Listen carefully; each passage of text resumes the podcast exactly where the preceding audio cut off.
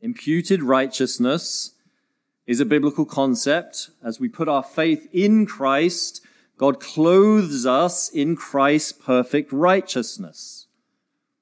But that is not the righteousness that is in view here. Jesus in verse 20 is speaking about our actual obedience to his command. Our ethic, our behavior, our heart orientation, our righteousness needs to exceed that of the scribes and Pharisees. And you'll remember last week I explained Jesus there is making a statement that pertains to quality, not quantity. In its essence, our righteousness exceeds that of the scribes and Pharisees because our righteousness begins with faith in Christ. And that makes all the difference. As we put our faith in Christ, it makes all the difference. God gives us a new heart. We experience the new birth by His grace. And now we can obey in a manner that is entirely different from that of the religious leaders of Jesus' day. With that in our purview, then, Jesus goes into the first example.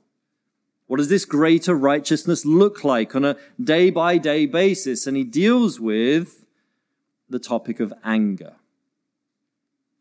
Now, similar to last week, I want to give you a sentence up front that I have written to try and summarize what Jesus is teaching here. I'll give to you the sentence that I think gets to the, the essence of Jesus' teaching, and then we'll spend the morning working through it as a means of getting into this text. In summary, Jesus here is teaching that we should not succumb to anger. Rather, we should pursue peace with zeal and urgency. Don't succumb to anger. Rather, pursue peace with zeal and urgency. That is the essence of Jesus' teaching. And my desire is that the Lord would lead us in paths of peace. As we're confronted with Jesus' words this morning concerning anger, my prayer is that the Lord would lead us in paths of obedience. I would ask you to pray with me. As we work through these six examples, allow our study in God's Word to direct your prayers. My prayer is that God would be working in this church so as to render us yet more holy, yet more obedient to Christ's commands, beginning with his teaching on anger. So, beginning then with this introductory clause, don't succumb to anger, verses 21 and 22. Jesus says, You have heard that it was said of those of old, You shall not murder, and whoever murders will be liable to judgment. But I say to you, everyone who is angry with his brother will be liable to judgment. Whoever insults his brother will be liable to council. Whoever says you fool will be liable to the hell of fire. It's important up front that we understand exactly what Jesus is doing here and what he's not doing. Evidently, he's pushing back against something. You've heard it said, in this case, you shall not murder, but I say to you by way of contrast. This section of the Sermon on the Mount, these six examples, are often referred to as the six antitheses. The six antitheses, anti, pushing against, thesis, pushing against some thesis six times over. Sadly, it's often been misunderstood. The suggestion is that Jesus is pushing back on or undermining or supplanting the Old Testament law. You have heard it said, You shall not murder. That was Moses' teaching, but let me offer the right understanding. There are problems with that understanding of the text. Jesus, of all people, would not contradict God's inspired word. And more to the point, we just studied the very fact that Jesus has said, I did not come to abolish it, rather to uphold it. I want to uphold and affirm and revere the Old Testament scriptures. So Jesus is pushing back, but not against the law, at least not as it was given by Moses. As we look at the quotation, here Jesus is quoting from Exodus 20 or Deuteronomy 5, the other place where we read of the Ten Commandments. But what's interesting in the coming weeks as we work through other examples, the quotation won't be as verbatim as we find it today. In other examples, when Jesus says, You have heard it said, and then he gives a quotation, we find sometimes the quotation works in completely the opposite direction to the law it was as it was given, which is an indication to us that Jesus here is not intending to bring the law per se into view. He's not seeking to undermine the ministry of Moses and correct the law as it was given, but as it has been interpreted by the Pharisees and taught to Jesus' hearers. You remember last week there was a very clear anti Pharisaical edge to Jesus' words, 17 through 20, and that carries on now into these six examples. What is Jesus pushing back against? He's pushing back against the Pharisees' interpretation of the law and subsequent teaching to Jesus' hearers. Most likely, if you were a lay person in Jesus' day, you actually would have no access to the law yourself. You don't have a, a Bible in your hands to pick up and read, but you are fully dependent upon the Pharisees teaching you what the law says. And the Pharisees had picked up the law, they'd put a fence around it, They'd forged their interpretation of it and passed that on to Jesus' hearers, and Jesus wants to break down that interpretation. So these are antitheses, but not against the scriptures, rather against the misaligned teaching of the Pharisees. And in this case, it would seem to be that the Pharisees had taught upholding the commandment, you shall not murder, they had taught that in isolation from any appeal to your heart. As if to say, if you manage to get through your life without murdering anyone, you've honored the Lord. You have fulfilled the law. If you're free from the charge of murder, then you are upright before God. And Jesus comes in and says, let me tell you what is really going on as that commandment is issued. And I do believe if we were to take the time in Exodus 20 and Deuteronomy 5 this morning and look specifically at the broader context and see this commandment in its broader context, we would see that appeal to the heart. God always was aiming at the heart as he issued these commandments. So Jesus comes in and he says, You think that through mere obedience externally to this commandment you have upheld the law. Let me offer a correction. Verse 22 Everyone who's angry is guilty. Everyone who is angry with his brother is liable to judgment. If you insult your brother, if you say you fool, now certainly those terms in Jesus' day would have been highly offensive. To call someone a fool, you're rendering against them a, an offensive term that invokes their whole being, mind, body, spirit. You fool would have been a very offensive term, but the point is it's not murder.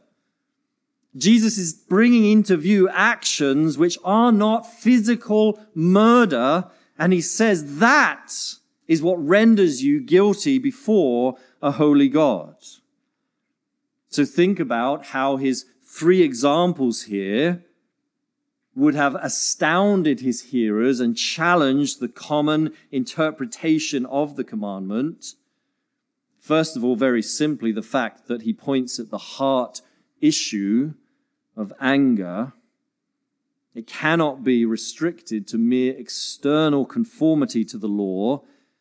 Anger is the underlying issue that renders you guilty. Secondly, notice the judgment that he speaks of. There may be a progression of thought here as he speaks about, in the first example, you being liable to judgment. There, possibly the notion of a, a council set up within a village. Maybe the elders of that village would come together and deliberate. But then it seems to go up in its consequence as he talks about the council. Same word referred used to refer to the Sanhedrin, so a more formal congregation now.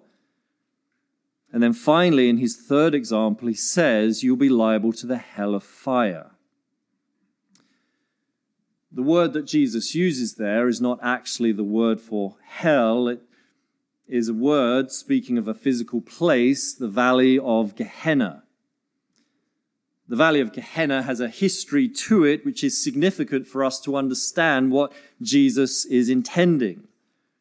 Originally, centuries back, it was the location where child sacrifices would be conducted to honor the god Molech.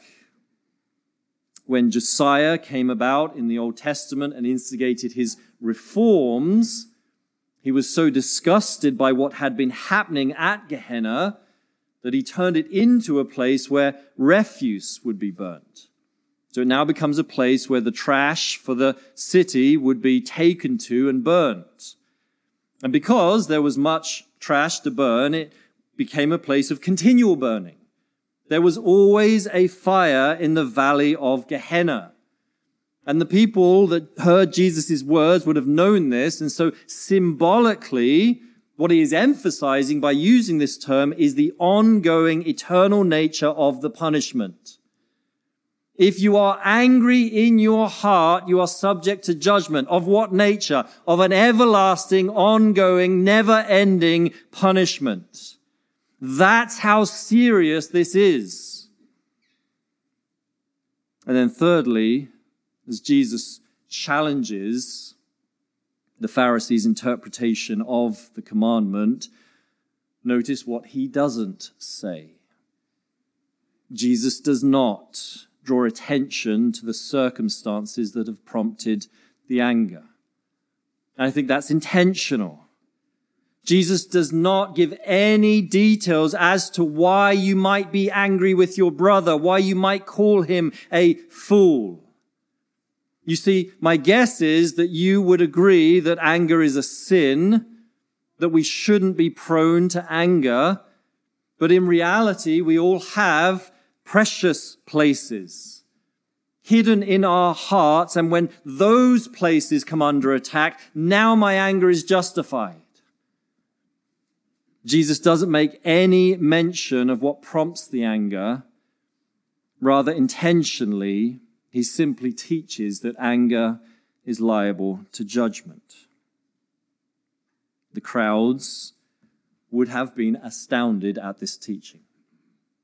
All they had heard is the Pharisaical interpretation of the commandment, you shall not murder. Don't murder and you're good. Jesus says, you think that's it. You think that mere external conformity gets you off the hook? There is a much more pervasive issue, one of the heart, and it's called anger.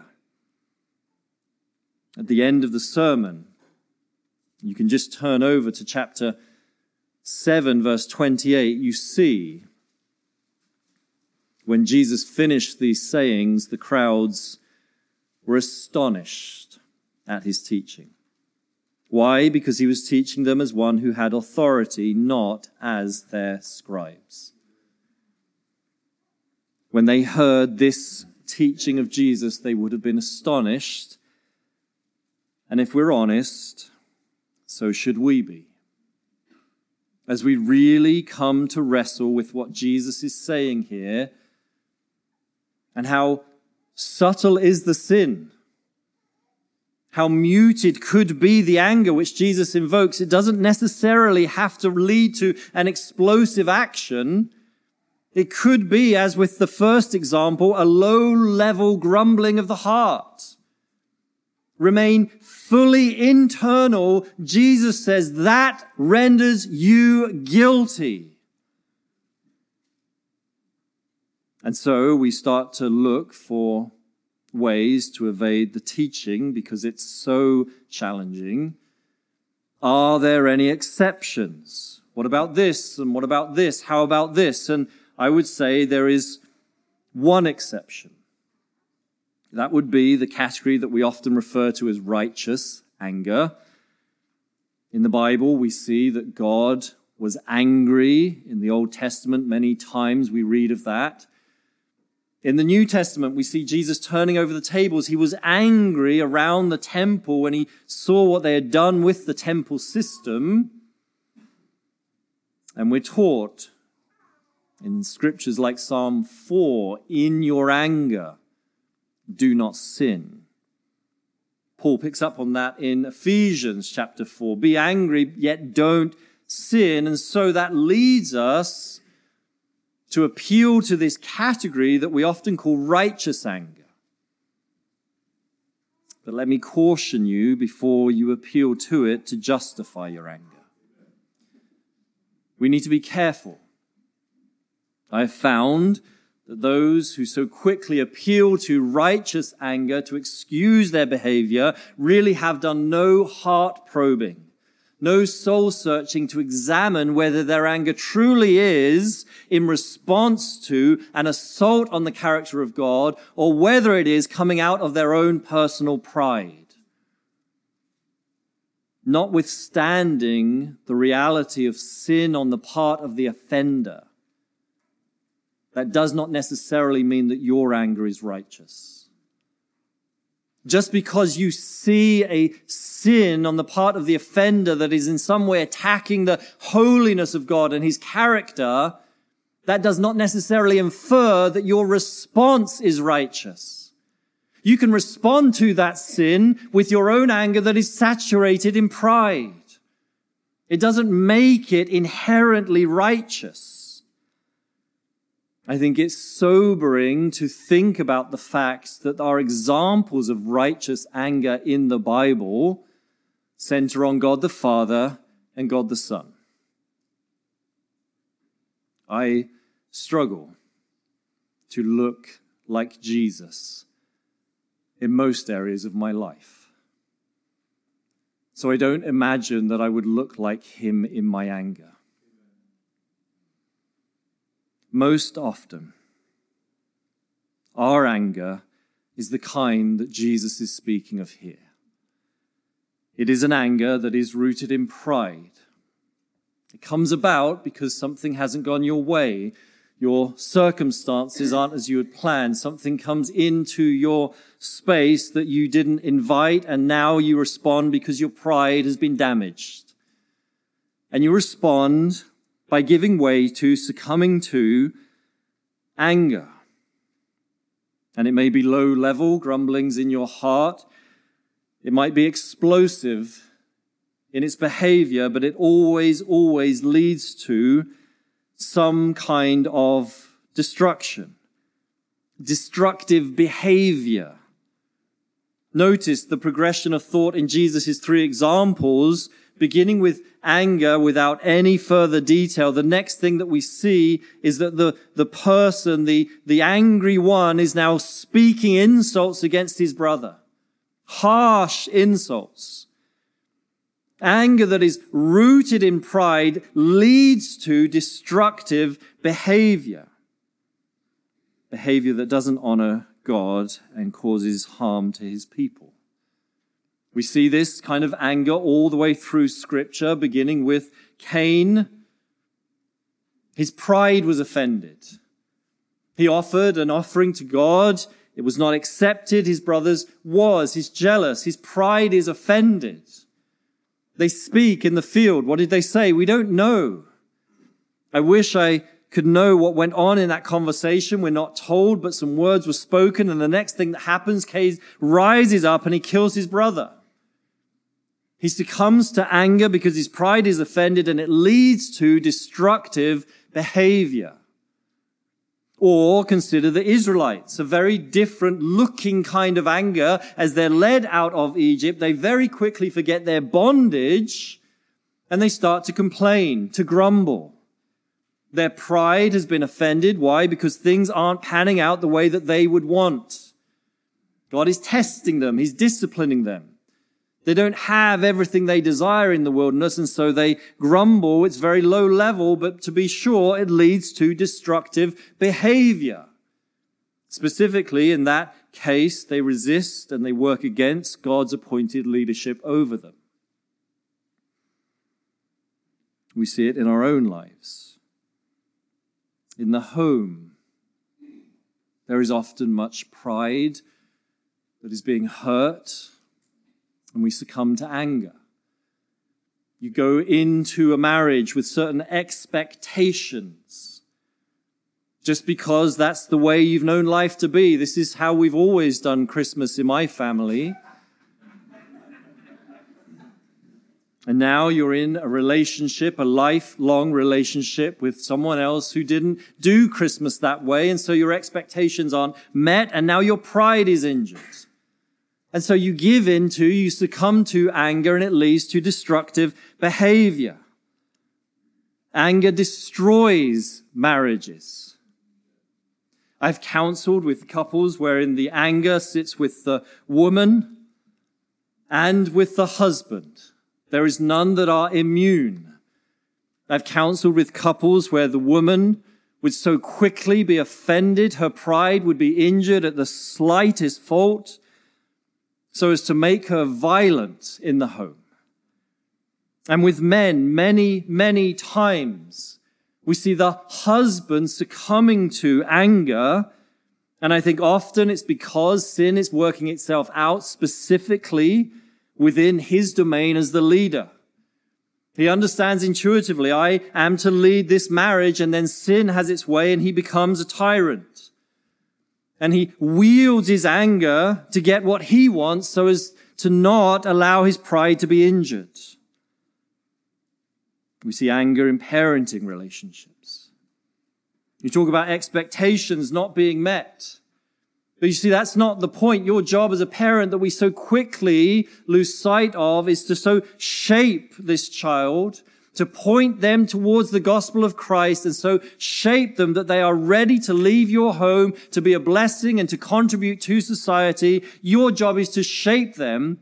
And yet we lose sight of that so that expectations aren't met time and time again at every stage and our pride suffers injury. And as our pride is injured, we succumb to anger and it leads to destructive behavior. So many parenting relationships are destroyed by a pattern of anger. We see it in the church. Now, in the church, it typically looks different because we are on our best behavior and we can't let people see that we're actually sinners. And so, whereas in the home, we take our loved ones for granted and we give full vent to our anger, now in the church, we keep it under wraps, but that isn't to say it isn't there. As your pride has been injured, things haven't gone the way that you would want. This church doesn't do everything that you would desire. Your pride is injured. You give way to a low level, persistent grumbling in your heart and rest assured it is destructive. It's not necessarily leading to explosive behavior or words or actions in the congregation, but you are conducting yourself in a way that is not in pursuit of unity. Choosing to be elsewhere on a Sunday. Choosing to avoid certain people because you have an issue with them. Your behavior has now become destructive. Or we see it outside of the church. And this is the easiest one to get away with because now no one can see me I'm not in my home and I'm not in the church. I'm simply on the freeway and I can give full vent to my anger When the traffic comes, someone cuts me up, I'm fully permitted to behave in this way. The question is how do we quash the anger in our hearts? How can we obey our Lord and not succumb to anger? It shows itself up everywhere in our lives. How can we be those who are not given to anger, but exhibit the peace befitting of a disciple? How do we exhibit this greater righteousness? In a minute, we'll see that Jesus goes on to give a, a pattern of putting off and putting on. This is the behavior you're to follow. This will be the second portion of the text. But before we go there, first and foremost, we resist the temptation to anger by simply allowing the love of God to be shed abroad in our hearts. What is it that makes the righteousness of his disciples different? It is that it is founded upon faith in Christ. And so, in order to be obedient to Jesus' command that we would not be angry, we have to be those that are set upon the gospel of our salvation, which very much is a dynamic, a drama involving anger. I wonder if you've ever thought of the gospel in these terms. You were an object of God's wrath, and rightly so, an object of his anger and it rested upon you because of your sin. And it is only the cross of Jesus Christ that has taken away his wrath from upon you and caused him to set his love upon you. You see, this is the, the great exchange, at least in terms of God's anger, is to understand that because of the death of his son, his wrath is no longer resting upon you, but his love is covering you.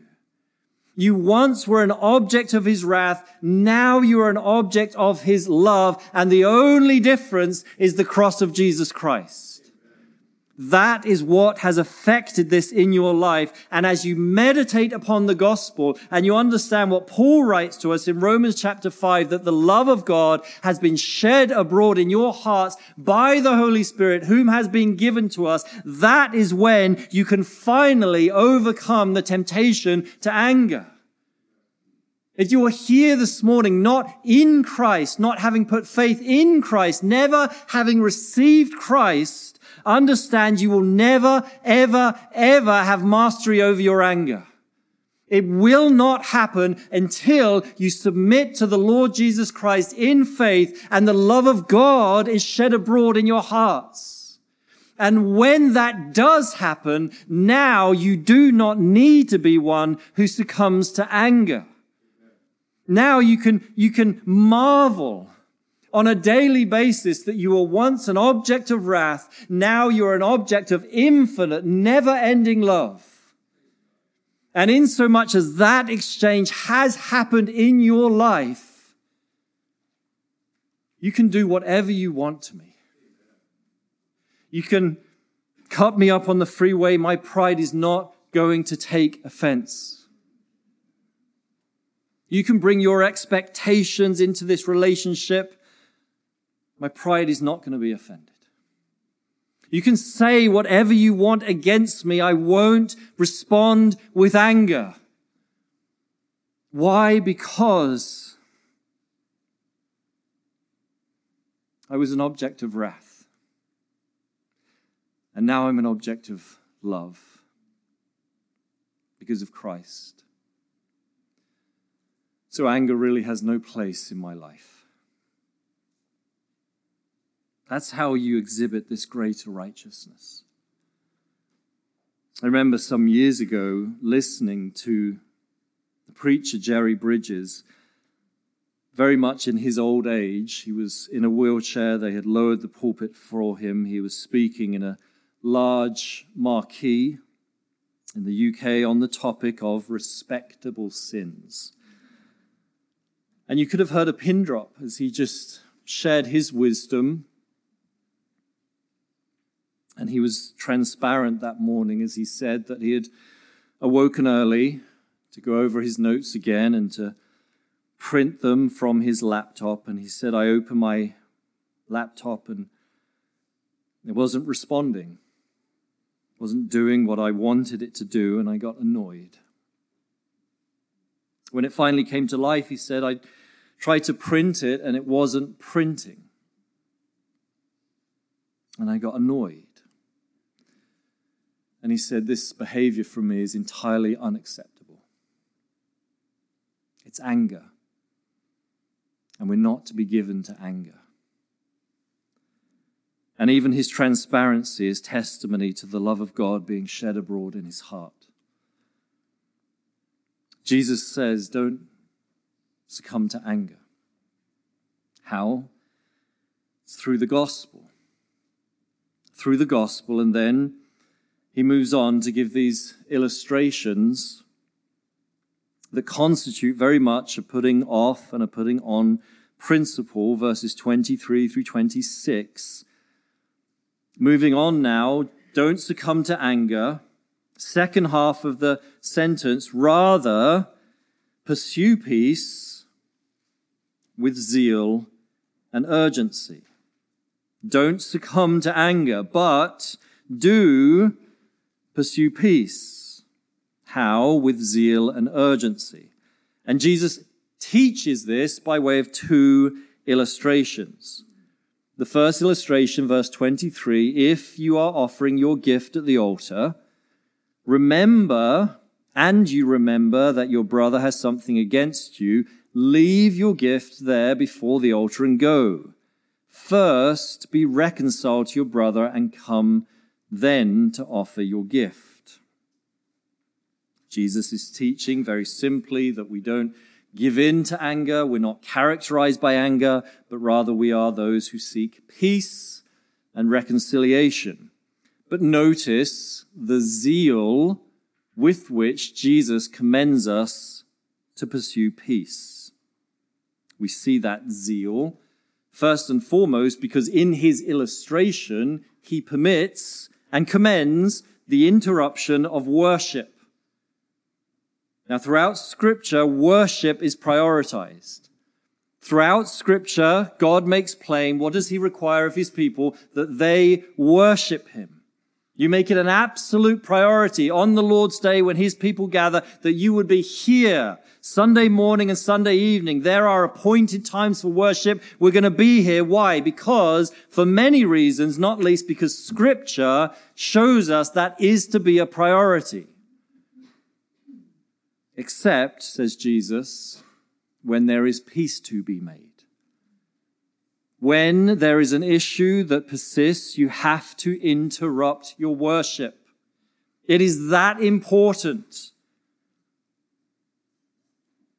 He then shows us the zeal with which we're to be peacemakers by appealing to the notion of offering the sacrifice. You've probably heard it taught, and it's entirely correct. Within this illustration, his hearers would be thinking of the temple in Jerusalem. That's where you go to make these offerings, and yet they are in Galilee. So now they're interpreting this illustration by way of an 80 mile trek. And Jesus offers no footnotes, no excuses or qualifications. Go be reconciled. With zeal, make the journey. The 80, the 80 miles is absolutely worth it. You have to seek peace.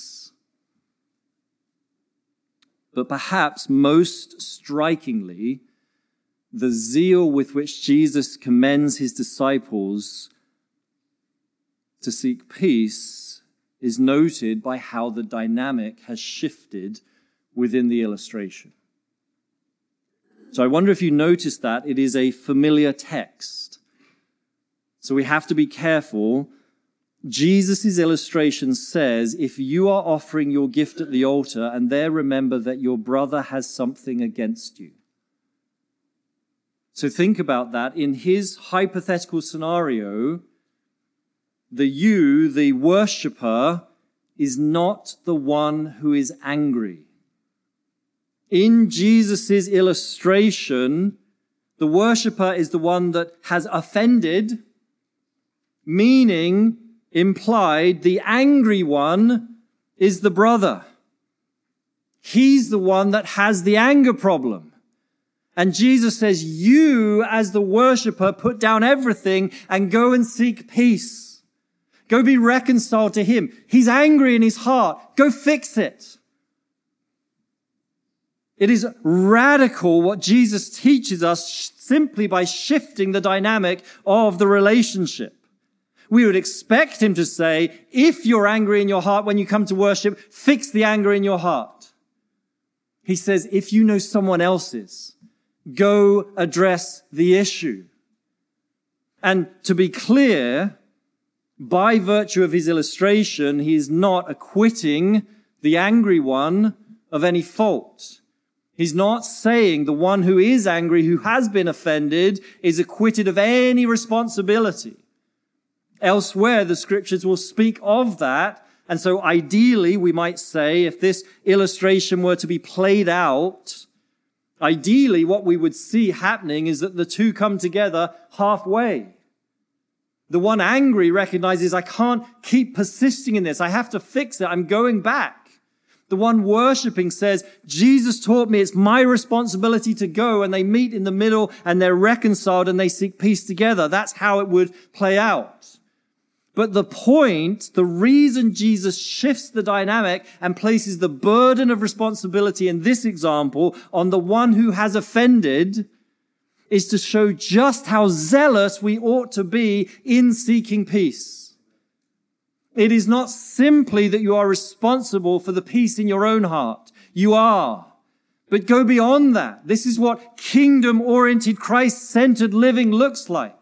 How do I flourish as a disciple of Christ? I zealously pursue peace. When it's in my own heart, when there is anger in my heart, I make war on it. And when I'm conscious of it in another brother's heart, I go and see if I can't be a peacemaker to them. This is in exact accordance with the Beatitudes when Jesus says, blessed are the peacemakers. He wants his disciples to zealously pursue peace, even in the hearts of others. So I wonder whether there is a relationship that you are mindful of this morning in which you need to be a peacemaker. I wonder if there is a relationship in your family or in church, at work, where you know that you have caused an offense. It's about the only time I'll ever say this. I give you full permission to leave church right now. If I didn't see you this evening and you got in touch and you said, I'm sorry to miss evening worship, it's because I was reconciling with the brother. I would rejoice. Pursue peace with zeal. Pursue peace with urgency. Zeal and urgency. Here we move on to the second of the illustrations. It changes to a judicial setting. Verse 25 Come to terms quickly with your accuser while you're going with him to court, lest your accuser hand you over to the judge and the judge to the guard and you be put in prison. Truly I say to you, you will never get out until you have paid the last penny. So the scenario is different. It's now judicial. It's not the setting of worship. But the principle is the same, and certainly the dynamic is still the same. In the second illustration, Jesus persists with the dynamic of you as the offender, not as the angered party, you as the offender being the one to seek the reconciliation. This is what it looks like to be one of his disciples. Notice there is no mention of how your efforts might be received. It may be that you go to seek to be reconciled with one whom you have offended, there is no mention of how that effort will be received. It may not be received well. You entrust that to the Lord. Romans 12, verse 8, as far as it's possible on your part, be at peace with all men. That's your responsibility. The point of the second illustration is the urgency with which you should pursue that peace. There is this scenario. They're on their way to the court. It might very well be that the judge passes the verdict that renders you culpable and now in prison. And Jesus says you don't have all the time that you might think. So with urgency, pursue peace. Which is to say, practically, the second you're aware that you've offended the minute that you become aware that you have been the source of someone else's anger, don't delay. Go seek to be a bringer of peace, a peacemaker. Don't sit on it. Don't let time pass. Don't think that you're serving anyone.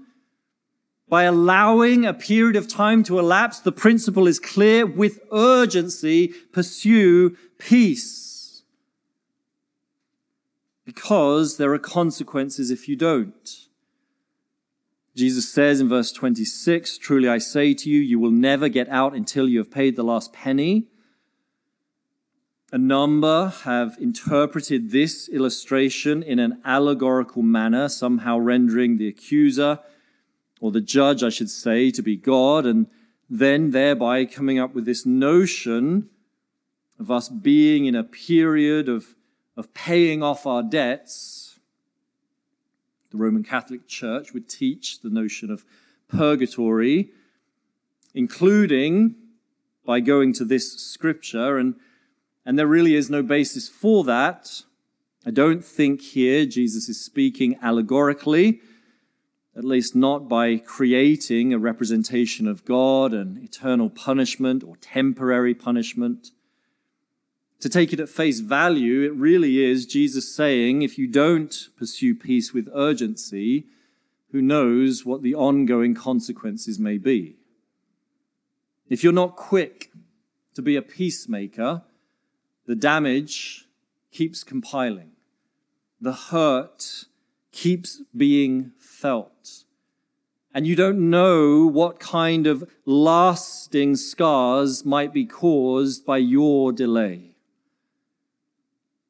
scars that are not quickly healed, scars that exist between a brother and a sister, between those within the church, or outside of the church within families that don't go away quickly. So Jesus says, You were taught that by externally conforming to the sixth commandment, do not murder, you've done a good job. Let me teach you that anger is the issue. You mustn't be angry. angry. You have to pursue peace with zeal and urgency. As we think upon Jesus' teaching this morning, my encouragement to you is that you wouldn't allow Jesus' words to pass you by for some, it is to set your faith upon Christ, maybe for the first time, as the only possible means by which you would have any kind of mastery of your emotions, any kind of mastery over your tendency to anger. For others, it is a very practical step. If you know that a pattern of anger is in your life, in whatever domain of your existence, if anger is present, you need to bring it out into the light. Make war on that sin by bringing it out and exposing it for what it is. Tell someone so that you wouldn't succumb to anger but that you would be one who pursues peace with zeal and urgency. Let's pray now to close.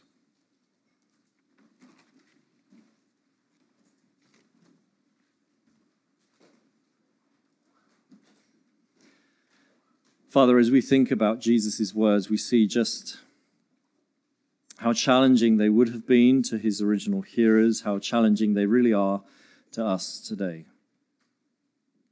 It is not a case of merely conforming to the law in an external sense that honors you, but rather there is a heart issue.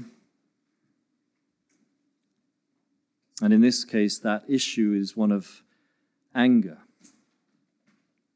Sometimes a low level murmuring in our hearts, sometimes given to explosive behavior. It is always rooted in pride and it is always destructive.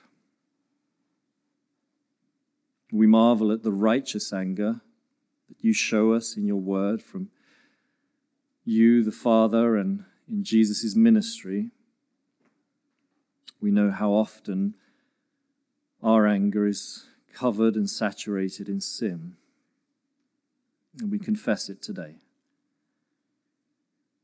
That you would forgive us for our anger.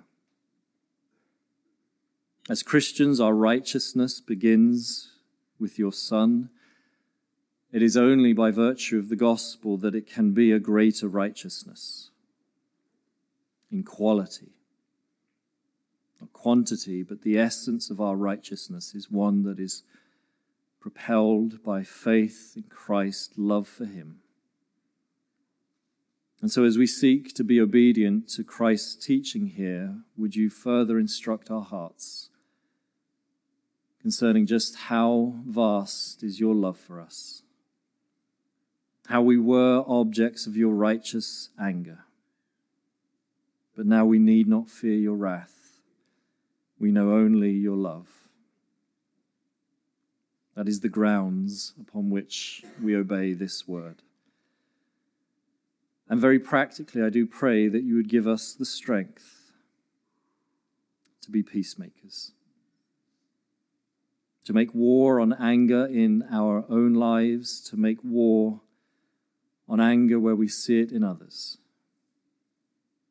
May we be diligent to obey the illustrations Christ gives when we're aware of having caused an offense. That we're the cause of anger in someone else's heart. May we go quickly with urgency. May we prioritize a a peacemaking presence in the lives of others. May we seek to be reconciled that they would not be given to anger. Father, if there are any relationships represented here this morning that must be reconciled, if there is anger ongoing, not dealt with, either personally or relationally, represented here this morning, I pray that you would convict and you would encourage towards obedience. That we would truly be marked by peace. That we would be peacemakers. And we would know the immense joy that comes from obedience to your word. We love you. We commit ourselves to you in Christ's name. Amen.